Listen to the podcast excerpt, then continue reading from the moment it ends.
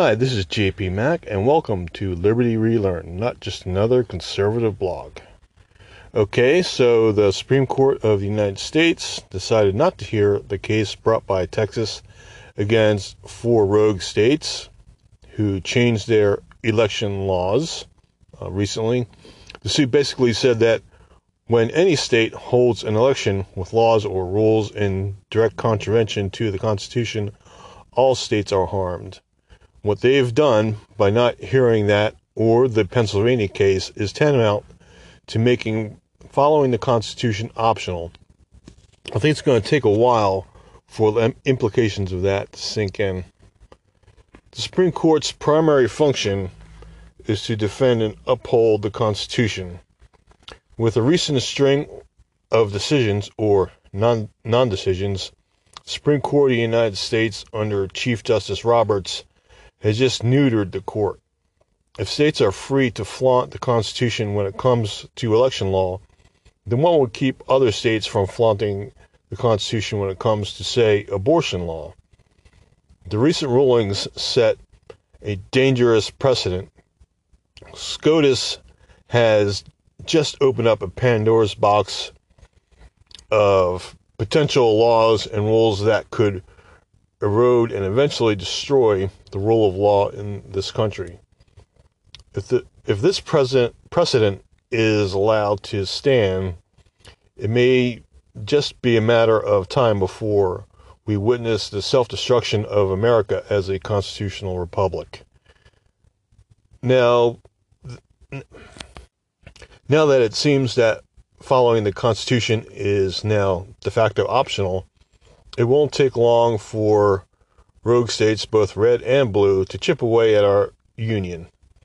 It's not hard to see how this could end up in catastrophe. America is headed off into uncharted waters, and there may be storms and reefs ahead. And so when I go online, uh, particularly recently, and you read about the story about the uh, Supreme Court refusing to hear the Texas case and the Pennsylvania case. Uh, you see a lot of people uh, cheering on the fact that you know the democracy was served and they saved democracy, and that's a great thing. But I don't think they are they're those people who are making those comments are really looking at the big picture or taking the long view. It's like, okay, uh, yeah, your side may have won a victory um, in preventing uh, President Trump from retaining office and getting someone else in. But that's really, in the end, going to be a Pyrrhic victory, um, particularly uh, for those few who maybe not really be interested in seeing the United States self destruct as a constitutional republic. So, uh, see a lot of comments online of people having a very short sighted view of things. Uh, and all that means is that we conservatives, we conservatives who uh, keep ourselves informed and uh, have studied things like the Constitution and have our own firm convictions on uh, supporting life, liberty, and the pursuit of happiness and retaining those rights that secure those things. Uh, we know that the Constitution is invaluable to keeping our republic going and keeping our freedoms intact. And so these people who would celebrate uh, what they consider a loss for Trump, they're not realizing that it's actually a loss for the country. I mean, now there may be a few out there that are perfectly fine. Uh, they don't like America the way it is. They want us to be some sort of uh, socialist country or, you know, adopt some other authoritarian way. They don't, you know, they've bought into the idea that America is a flawed and not an exceptional country. And so they're perfectly fine with that. But I think there's a lot of people who are simply misinformed or uninformed about the nature of, uh, particularly how the Supreme Court works, how federalism works, and uh, how our, our elections work. And the problem is, like, for instance, with these four states, is that they started changing their election laws, uh, many of them uh, in advance of the uh, 2020 election, you know, with the, the 2020 presidential election in mind. a lot of it happened before COVID 19. Of course, you know, COVID 19 was used as an excuse to further things uh, like mail in ballots um, and things like that. Uh, so, COVID 19 was used an excuse uh, for people to buy in, and unfortunately, uh, several state legislatures, uh, including some Republican ones, uh, bought into this. I get their, they felt that they were, I don't know, going to be accused of disenfranchising voters or something like that. And basically, these laws were and these changes were made. Um, I, I would say, in best case scenario, they were made by uninformed pe- people. Um, you know, some of these were uninformed or underinformed uh, state legislatures. Um, but I think there's an, uh, probably a large enough contingent of people, obviously, um, speaking mainly of the Democrats now, who knew exactly what they were doing and knew exactly what would um, happen with these laws in, intact. And of course, you know, having what we have now, all these problems with voting irregularities, um, there are statistical anomalies that can't simply be explained away by just saying, well, you know, that's just how this election went. Um, of course, there's lots of cases of supposed voter voter fraud. Some of it has actually been proven, despite what you have heard. There has been some voter fraud uh, found and proven. Um, obviously, if you have a dead person voting who is deceased on uh, at the time of the election, every single case of uh, dead person voting is a case of voter fraud. But we kind of uh, been um, be, been desensitized to that, and we we've been trained to accept that as normal or just you know the course of doing business uh, during an election. And of course, these practices have been normalized over time, particularly, uh, most notably in Chicago, very famous for voter fraud. I mean, you think you know, a town like Chicago might be you know might want to be famous for something else and might want to, you know, reform their reputation. But so far, I mean, at least the the political leadership lacks the will to change their reputation around. But and then there's other there's other cities that have also engaged in voter fraud or voter you know voter irregularities. Uh, people just look the other way and pretend not to see them. And so, unfortunately, particularly in some places in the in this country, uh, voter fraud and uh, voter irregular, you know, election irregularities that should be looked at, that beg to be looked at closer, just get ignored. And of course, uh, this has all been built up, you know, leading up to the 2020 election. And I think whatever whatever side you you fall on as far as whether you like Trump or you hate Trump, I think you really should see the danger in the Supreme Court not taking up these two court these two cases. Uh, a lot has been made about the case, for example, in Pennsylvania, where Pennsylvania, uh, shortly before the election, they changed, they made changes to their voter laws. Now, these changes, you know, any change to federal elections have to be adopted by the state constitution. And that's not what happened. And of course, uh, Republican state legislators uh, went to the PA Supreme Court and uh, they brought this case. And of course, those justices on the court, uh, mainly uh, Democrats or Democrat appointees, um, they dismissed the case. So they decided basically to ignore uh, Pennsylvania's own constitution. And so that's the problem that they had with that. And they changed these laws. Uh, the United States Constitution says that the state legislatures are the only ones, and it's quite explicit that the state legislatures are the only ones that can change federal voting laws, i.e., the voting laws that uh, have to do with voting for the president and vice president specifically. And so these four states, they uh, created changes. In the case of PA, uh, it was done in contravention with their own state constitution. Um, the uh, state Supreme Court simply just decided to ignore their own constitution. And in other cases, these were laws, many of them done in the guise of, you know, COVID 19 protection measures that really increased uh, mail in balloting, uh, called for unsolicited mail in ballots.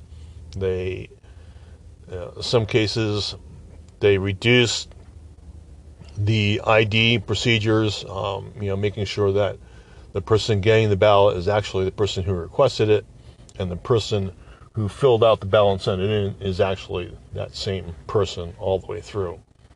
And so they made several adjustments to their laws, um, ostensibly in the name of COVID 19 uh, um, precaution, but of course we know that's just a that was just uh, an excuse to do these uh, changes in the voter laws. They probably would have found some anyway. But COVID 19 provided the perfect cover to make some of these changes again. Uh, in some cases, Republicans went along with these changes. Um, probably a little bit naive, uh, thinking that these changes weren't, wouldn't lead to abuse or they, they'd be accused of disenfranchising voters or, or something else. So, whatever the reason, these four states uh, made changes to their voting laws in contravention to the United States Constitution and sometimes in uh, contravention to existing laws in their states. Uh, these were things that were done maybe by the governor, for example, uh, using his or her emergency powers to adopt these changes. And again, U.S. Constitution uh, specifically states that it's the state legislatures, not the governors, not the, not the states, but the state legislatures that uh, are the only ones that can change federal election election laws. And so what that's what the Texas lawsuit said is you had these four states, they ignored US Constitution, they had basically unlawful elections. And so the relief, of course, and these were all uh, swing states that uh, ended up uh, going for Biden, or at least they they claim that they went for, for Biden. Of course, all of the voter fraud, if it exists. Um, there really hasn't been enough time, I don't think, to cover it all. Some of it has been uncovered, uh, but obviously not enough to change the results of the election. And so, what Texas is trying to do is uh, one of the remedies, obviously, would be invalidate the elections in those four states.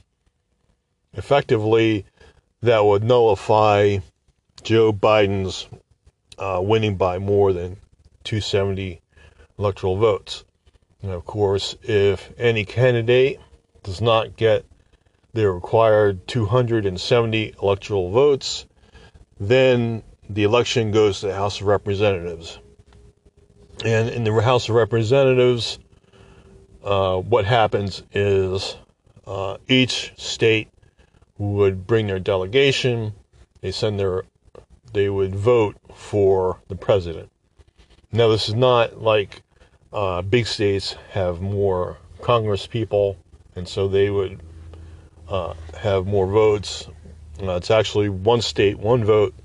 So a small state like Iowa would have just as much say in this election as a huge state such as New York, New Jersey, or California. And since there are more red states than blue states, uh, is more likely than not that Trump would win that election. And basically, that would um, effectively overturn the results of the Electoral College election. Now, I would suggest that probably overturning is not the correct way to phrase it. I would say it would invalidate the election or it, would invalidate the results of those four states. And so uh, the lawsuit, in and of itself, wouldn't overturn the election. It would simply uh, create a circumstance where you know the election is decided in the House of Representatives, and of course, as I mentioned, it would almost uh, assuredly go to Trump in that case. And of course, that's what the Democrats don't like. Uh, the other point I would add is that since these elections were done uh, in let's say um, the rules were done for you know uh, questionable reasons let's say questionable motives um, one can imagine that their motives were to cause enough confusion make it easier to voter fraud to occur and that is indeed what's being alleged by Texas and these other states 17 other states joined in uh, with the with the Supreme Court um, case with their you know their objections against these uh, four rogue states. And so I would say that the people who say that this is a uh, victory for democracy or that democracy was upheld, like I'm not sure how you square that with the thought that the you know elections the the election results were upheld. But democracy not so much because democracy depends on the elections being fair and transparent and with no fraud or interference. So in that sense democracy was not well served uh, particularly by these supreme court decisions. And the other thing that I would note is I think I think it's a safe bet that you know when you look at these online commenters uh, commenting on on this case and in uh, Texas uh, basically losing their bid to he- hear the Supreme Court hear their case is that now you know it does not um, I don't think it would pass the shoe on the other foot test. So, in other words, if the roles were reversed and there was some question that maybe Trump had cheated in four states, uh, maybe Republicans had changed the states or state changed their election laws at the last minute, made it easier for a Republican win. Uh, I think you can pretty much uh, bet that these same people who are saying it's a victory for uh, democracy now would be uh, claiming that the Constitution would be violated. You know, had there, you know, had been had the uh, circumstances been reversed. You know, it's the shoe on the other foot test, and I don't think that really a lot of these people who are who are celebrating this win really are, are that concerned with democracy. I think they're celebrating that their person won and that Trump lost. That's what they're really celebrating. But they're you know, they're doing it under the guise of uh, supporting democracy. But uh, maybe it's cynical, but I don't think that's the case, and at least for a lot of these people. And then on kind of an interesting side note, this uh, had people like prominent Republicans, Colonel Allen West, saying that maybe uh, what we should do is the states that actually want to follow the Constitution sh- should form their own union, uh, basically hinting at secession. Now, what I would say is that actually is not so far fetched. But what I would say is that when these four states acted in direct contravention of the United States Constitution, that basically they de facto seceded from the United States, uh, at least for the duration of the election. Uh, so really, I would say from another point of view, is it would not be uh, all of these uh, states like Texas and the 17 other states seceding from the Union. It's more like that uh, the states of uh, Michigan, Wisconsin, uh, Pennsylvania, and uh, I forget what the other one is, what the fourth one is. But, you know, those four states um, basically seceded. They opted out of the United States uh, as a constitutional republic for the purposes of winning an election. So, one could say that from a certain point of view, it's those states that have seceded. And this is really going to cause a lot of problems down the line, particularly if this is, isn't fixed.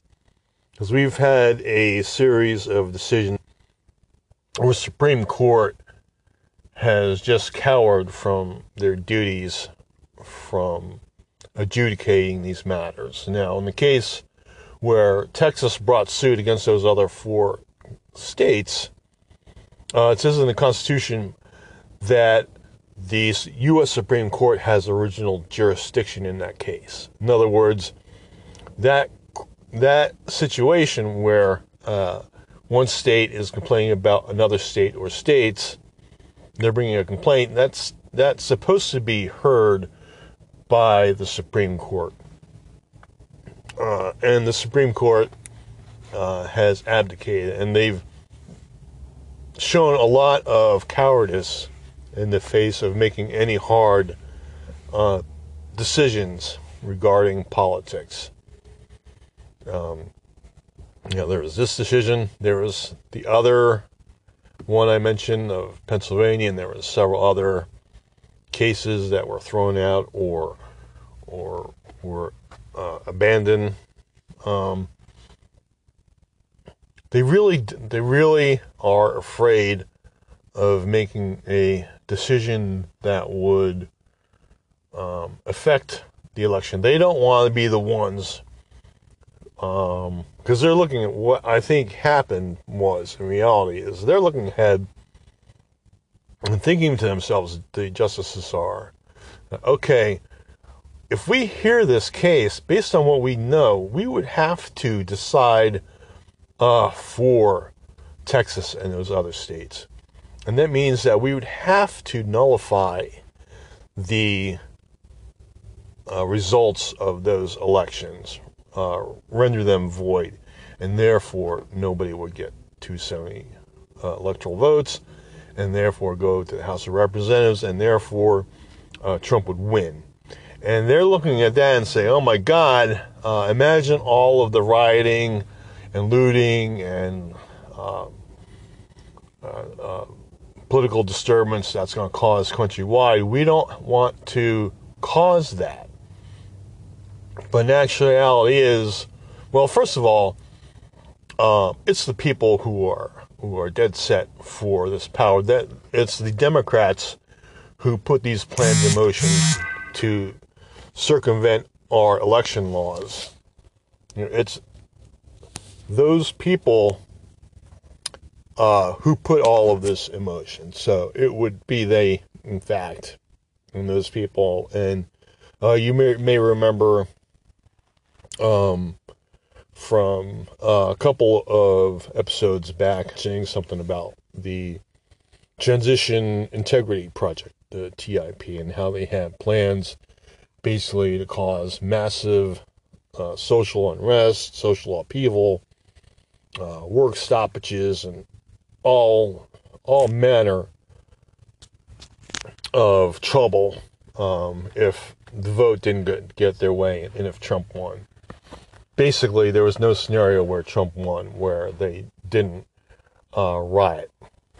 And of course, uh, just to um, review real quick on that, the Transition Integrity Project was a group supposedly bar- bipartisan, but by bipartisan means it was uh, nominal Republicans, basically never Trumpers, and Democrats wargaming what would happen in different scenarios. You know, Trump win, a Biden close contest, contested election win, and uh, an easy Biden win.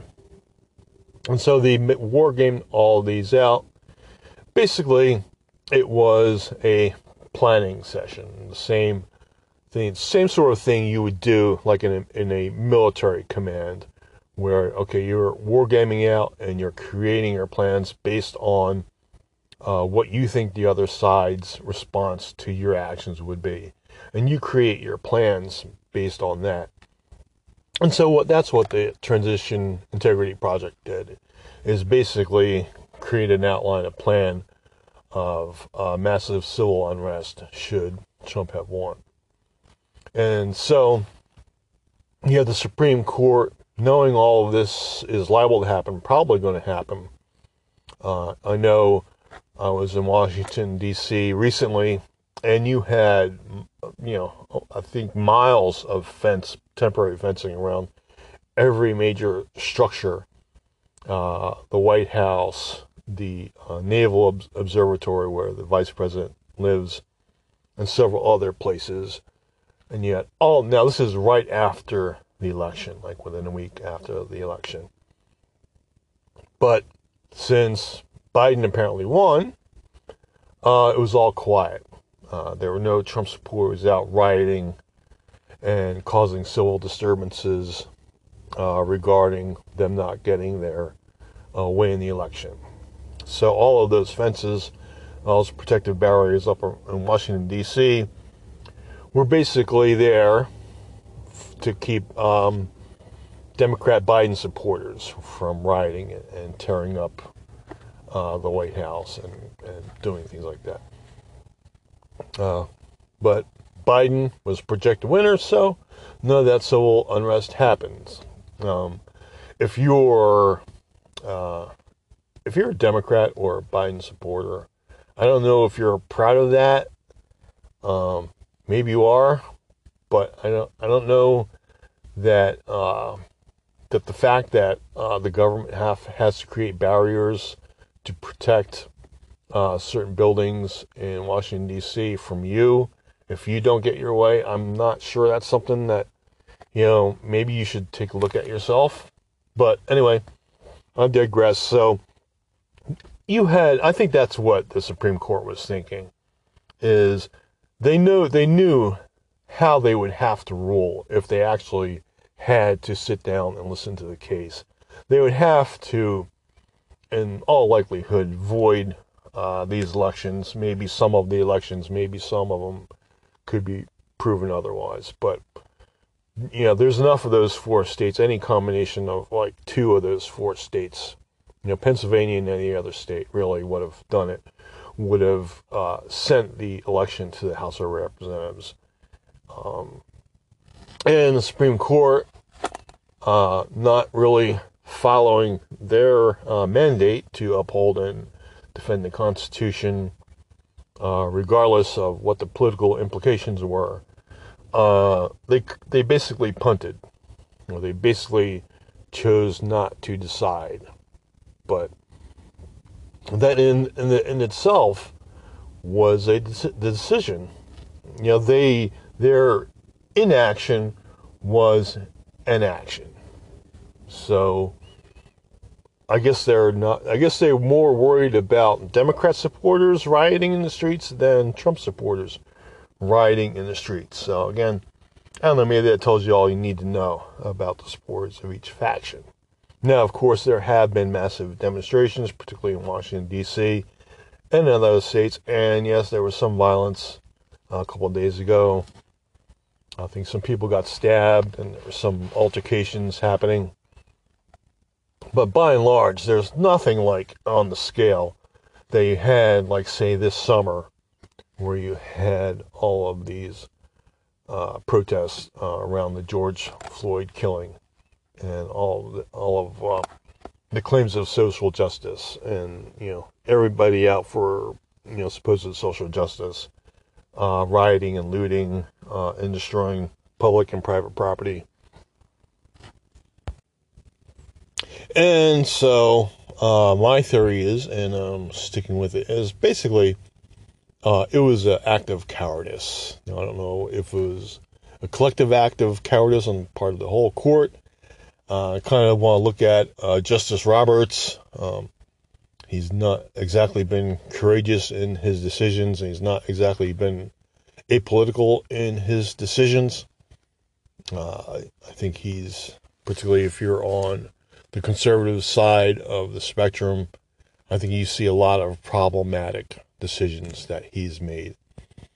And uh, it seems like he just didn't want to deal with whatever social upheaval that um, a correct ruling on this case would have caused. So he didn't want to deal with this. But now, all that does is that defers the matter down the road. Because uh, at some point, there's going to be another situation.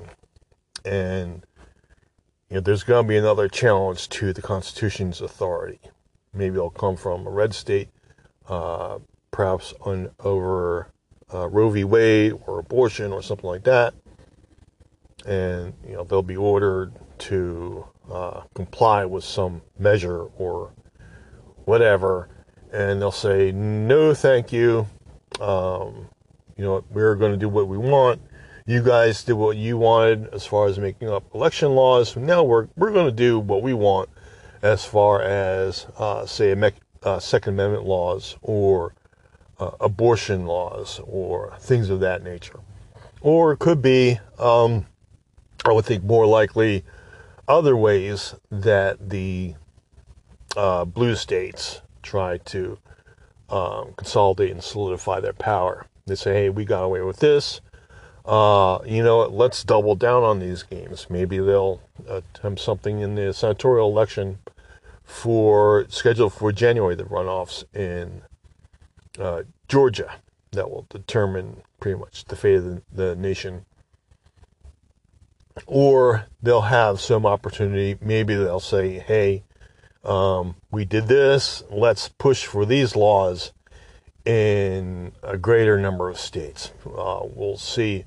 Maybe it wouldn't be great if every blue state had uh, mail-in voting, and we'll, they'll really push these laws. Now they've had some uh, uh, feeling of success, um, they're just going to push for more and more and and continue to ignore the Constitution. Uh, and as you can see, this eventually will lead to an intolerable state of affairs where it's become obvious that uh, certain states are just picking and choosing what parts of the Constitution they want to follow which parts they don't. And that's that leads to a very untenable uh, situation, a very untenable state of affairs. And uh, this is the sort of thing that should never happen. Um, it needs to be nipped in the bud. I'm not sure like how you uh, let that you know now that the genie is let out of the bottle. How do you get that genie back in? You know how does the damage get undone? Uh, that's really going to be the question because it's eventually going to happen where um, there could be a ruling, as I said, maybe it'll be a red state that doesn't like a ruling or chooses to do its own thing. Know, what's the, the to theoretically, you know, stop Arkansas at this point creating their own law? Um, maybe it would permanently um, disenfranchise the um, you know some minority in contravention to the United States Constitution, maybe the Fifteenth Amendment. Um, you know, if you're going to pick and choose which amendments and which parts follow, well, why wouldn't some state, you know, if they wanted to, not that they would want to, but why why couldn't some state at that point say, you know what, uh, we don't want black people to vote or brown people to vote. Um, we don't care what the Constitution says, um, and we're just going to do what we want, and it's going to be up to you to make us. Now, that creates a situation where basically whatever party is in power at the time gets to choose which parts of the Constitution will be allowed and which won't because you know if you think about it you know it's the executive branch that's charged with upholding the laws. Uh, the legislative branch makes the laws supreme court interprets the laws and the executive branch uh, is charged with upholding the laws. Now it's not hard to see you know if things were to be reversed somehow you know, maybe a Democrat president uh, decides to send federal troops to some state like Arkansas, you know, or maybe uh, Alabama wants to completely uh, make abortion illegal.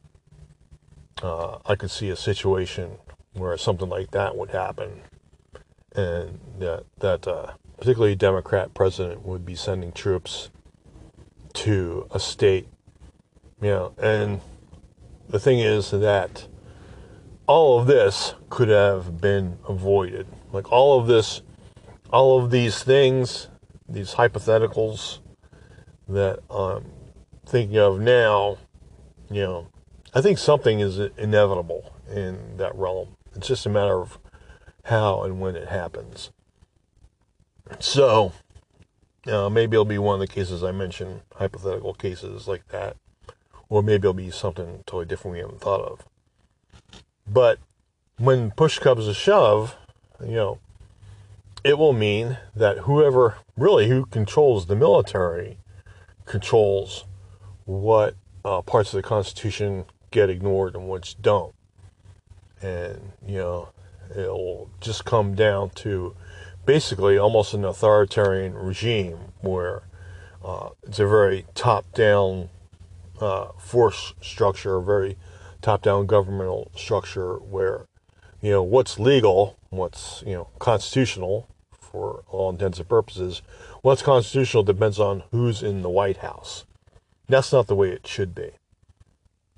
But um, Supreme Court, uh, thank you very much. You've now opened this up to uh, God knows what sort of difficulties, and these are things that are not going to easily um, be decided. I mean, once they come, you know, whatever form they come in, uh, these are things that are not going to be easily dealt with. And so, all the mass demonstrations and what have you that the Supreme Court thought they were avoiding by not making a decision, they simply um, most likely have deferred the date of those demonstrations and maybe uh, which side uh, causes that upheaval. But all they've done is kicked out the can down the road. Uh, pretty soon, you know, this is this is a, a can full of gasoline, and it's going to explode. Now, this you may be looking listen to this and say this guy's crazy. You know what's what's what's JP Mac talking about now? He's gone crazy. But really, I mean, what uh, what else could it be? If we find ourselves in a situation where where states are allowed to uh, pick and choose, you know, if you game that out, talking about wargaming, uh, if you game that out to its logical conclusion, I don't know how it ends. I mean, so, you know, some at some point down the road, you know, this doesn't end well for somebody.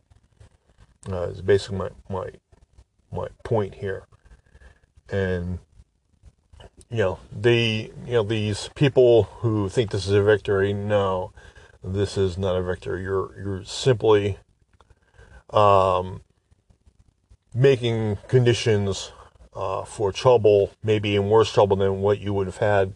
You're making those conditions now, um, and you're just kicking the problem down the road. Now you're con- creating conditions where more problems can arise.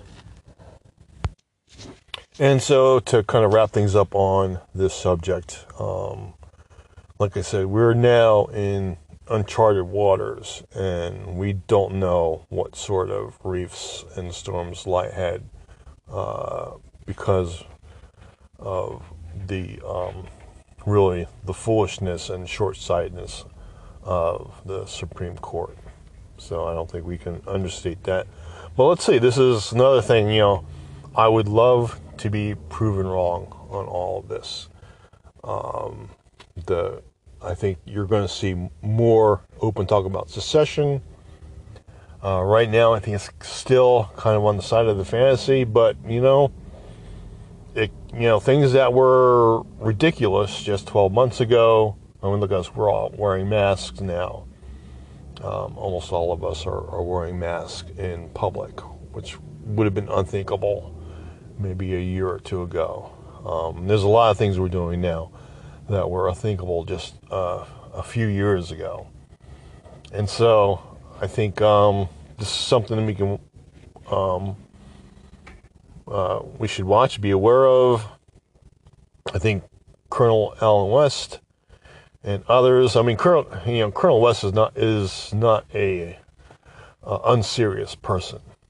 I think he's a very educated, knowledgeable, and serious person and when he even kind of suggests the plausibility of maybe forming uh, states banding together uh, who wants to who want to form or who want to follow the Constitution. You know, just you know, for him, I can't. Um, for those of you who don't really know who Colonel Allen West is, um, he's a uh, required uh, retired uh, military officer. Obviously, he was he was a colonel, and um, so uh, he's very. You know, if you look on YouTube, uh, you can find his speeches. He's really good. He really presents the conservative and uh, even more so the American case very well and very effectively. So this is not some crackpot saying stuff. Um, so when someone like that starts talking like that, um, I think it would be behoove all of us to prick up our ears and listen and, and start to take things seriously. But all right, um, we'll move on from there. Uh, we'll see what happens. Again, I'm perfectly happy to be proven wrong on all this, and then you can email, haha, you t- I told you so, you crazy sob. You know, say all this crazy stuff. But you know, let's see. You know, that's that's fine. You know, I'd rather be called crazy than be correct about, you know, maybe 17 or so states seceding from the Union or, or trying to form uh, some sort of government or whatever you might believe is going to happen. But, yeah, and of course, I like to be wrong about the social upheaval and the political upheaval and all that too. So I'm perfectly fine to be proven wrong on that. So there you go. Uh, moving on to uh, subjects no less uh, near and dear to our heart. um, some things that happened just uh, not too long ago. I was in a situation uh, at work. This person had COVID 19. Uh, he had recovered, thankfully. Seems to be in good health. Uh, but he is, I guess, understandably a little bit phobic against catching it again. Um, so basically, it's it's interesting. It's a interesting human phenomena, and I think we've all been guilty of it at some point. That you know, when things get real to us, um, we kind of forget what we used to we say we believe in, what we give lip service to what we believe in. Of course, this person who does happen to be a liberal, um, you know, as you can imagine, is for every you know, net, you know, would not, you know, has not met a lockdown he didn't like. You know, lockdowns are a great idea. Uh, masking for everybody, I'm sure that he'd be perfectly happy uh, for uh, masks to become mandated in, in all 50 states. Um, so he has no problem with the government uh, dictating, micromanaging our lives uh, in the name of uh, COVID 19. Um, so he has no he has no problem with that. So that got got me thinking because he's obviously very scared of catching COVID nineteen again. Um, but the science says that really, um, you know, if you've had it, like say in the last three months, uh, the preponderance of evidence suggests that you are immune now, obviously, there's always the exception that proves the rule. You know, you could be, you know, have some disease that compromises your immune system, uh, something of that nature. There's, there's always some exception when you try and make a blanket rule, particularly when it comes to medical things. But the preponderance science, you know, the climate change alarmists like to talk about the consensus of science. So it's odd that there's a bit of a consensus of science that says, you know, you're good if you have COVID 19 for maybe three to five months. Uh, and he's probably right at the edge, if I remember correctly, of that 30 days or, or that 90 days. So maybe his um, fear is a little bit more well founded. But still, I mean, if they say that you probably have 90 days, you know, they're they're going the low ball the estimate probably. Um, they're they're not going to say, you know, if if you know only two percent of the population is uh, say immune for a year or six months. Let's just say six months. You know, if only one percent of the population is immune for six months, you know, they're not going to tell you that. That's not what the line of the CDC or the WHO is going to be they're going to lowball that estimate and say, well, the majority, um, whatever percentage they're comfortable with, maybe it'll have to be 90%, I don't know. But for them uh, to say 90 days, what that means most likely is that you're good, you're virtually uh, invulnerable to disease for 90 days. And then after 90 disease, after those 90 days, your immunity will gradually tape off, and eventually you'll you'll again be susceptible to that disease. And that'd be true for whatever disease, uh, not just COVID nineteen. But you know, so when but nonetheless, you have the preponderance of scientists saying that somewhere around 90 days to five months um, probably find a scientist somewhere that will say six months. Uh, I know, I believe I've heard um, not exactly the same thing, but people were immunized with the the prototype of the the vaccine that has just been approved for COVID nineteen. Um, going back to May, so now some of these people are, are still showing good immunity results. Uh, I guess it would be um, five, six months into their testing now, and they're still uh, showing good results. So, um, you have the science that suggests that you know if you're if you've had it within the last three months, you're probably good. I would go as far as say if I were in charge, those people who who've had COVID and recovered in the last 90 days, um, you're you have to go to the back of the line. Now, maybe it could be on the on the 91st day. You're just like anybody else, and you, and you can get the, the vaccine. But just to, as a way of prioritizing people who get the vaccine, I'll go so far as to say that if you've had it, um, you're, you're, we're going to depend on your natural immunity, seeing as you've had it, um, rather than taking an injection from someone who may need it worse than you, who, who has no immunity. Uh, we don't want to give you that injection.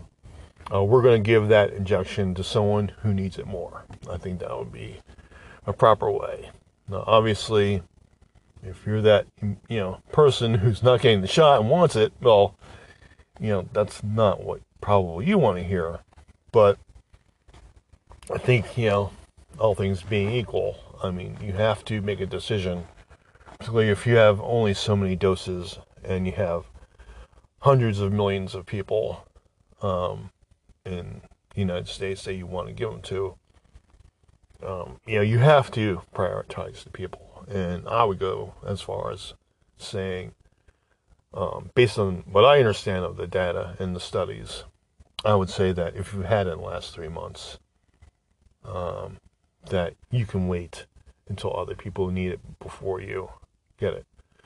But anyhow, this person had it recently, recently recovered. I believe he's in that 90 day window still. And he was deathly afraid of even going near me. Now, this is a situation where we're eating lunch and we have to have our masks off. And so I had to have my mask off to eat lunch. And he absolutely didn't want me, like, in the same area. I mean, I'm not even talking about six feet. I'm talking, he didn't even feel comfortable with me being on the same floor of the building with him.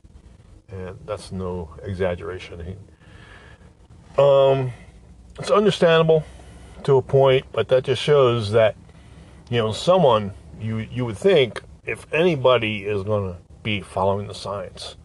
Uh, remember, this is mainly coming from the left that you have to follow the science. You know, where you have to wear you have to wear a mask because that's what the science says.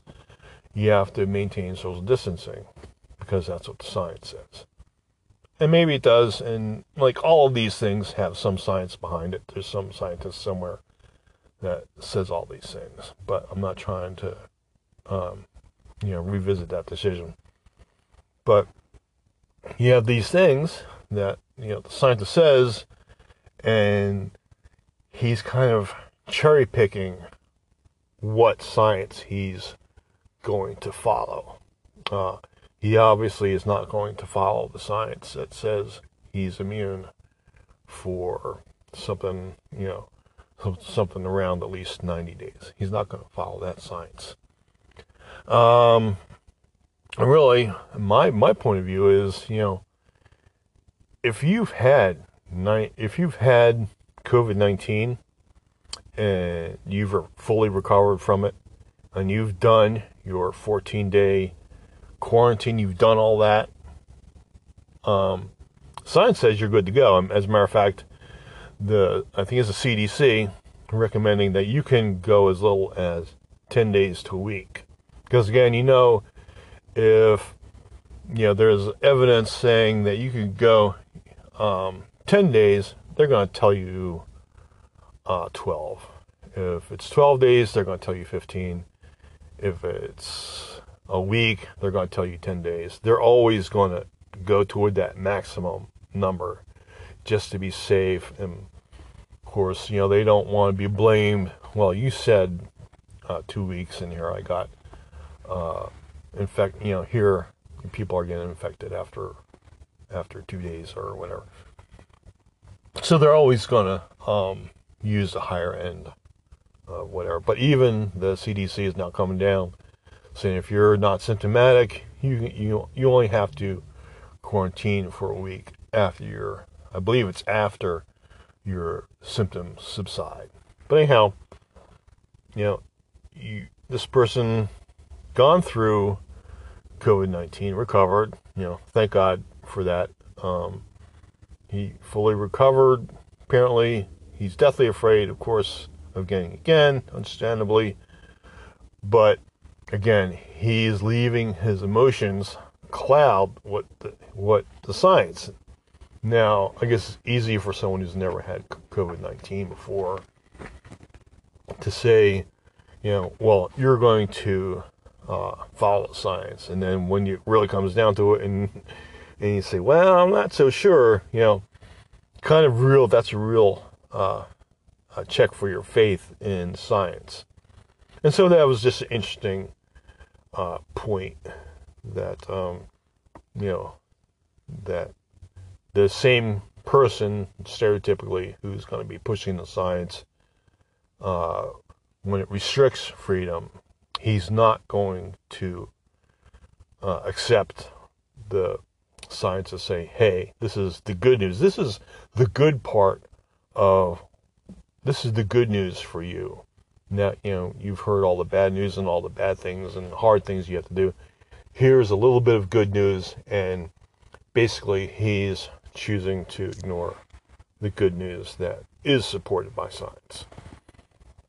So I thought that was just an interesting fact about how, um, when it comes right down to it, it's really what you believe um, it's not what you say you believe. It's not what you tell people.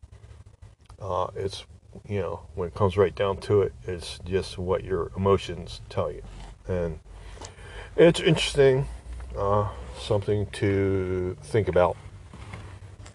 And so, I think that's we're just gonna leave it there. Um, so there is an approved COVID nineteen.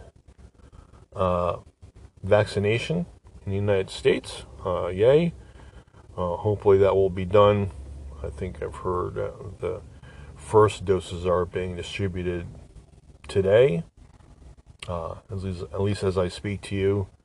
Um, so that's good. Some I like to hear good news about the COVID nineteen, and I think we're going to get uh, more into this because this is again going to be a test of you know what you say versus what you actually believe. And so we're going to see if these uh, people actually believe what they're telling us now, or if they're going to go against what the science suggests uh, when the time comes to maybe retain their power. And so, okay, we'll leave it at that. Um, something to think about until next time. Uh, as always, I appreciate you listening to this podcast. Please, if you like this podcast, uh, tell a friend about this podcast. It's Liberty Relearned.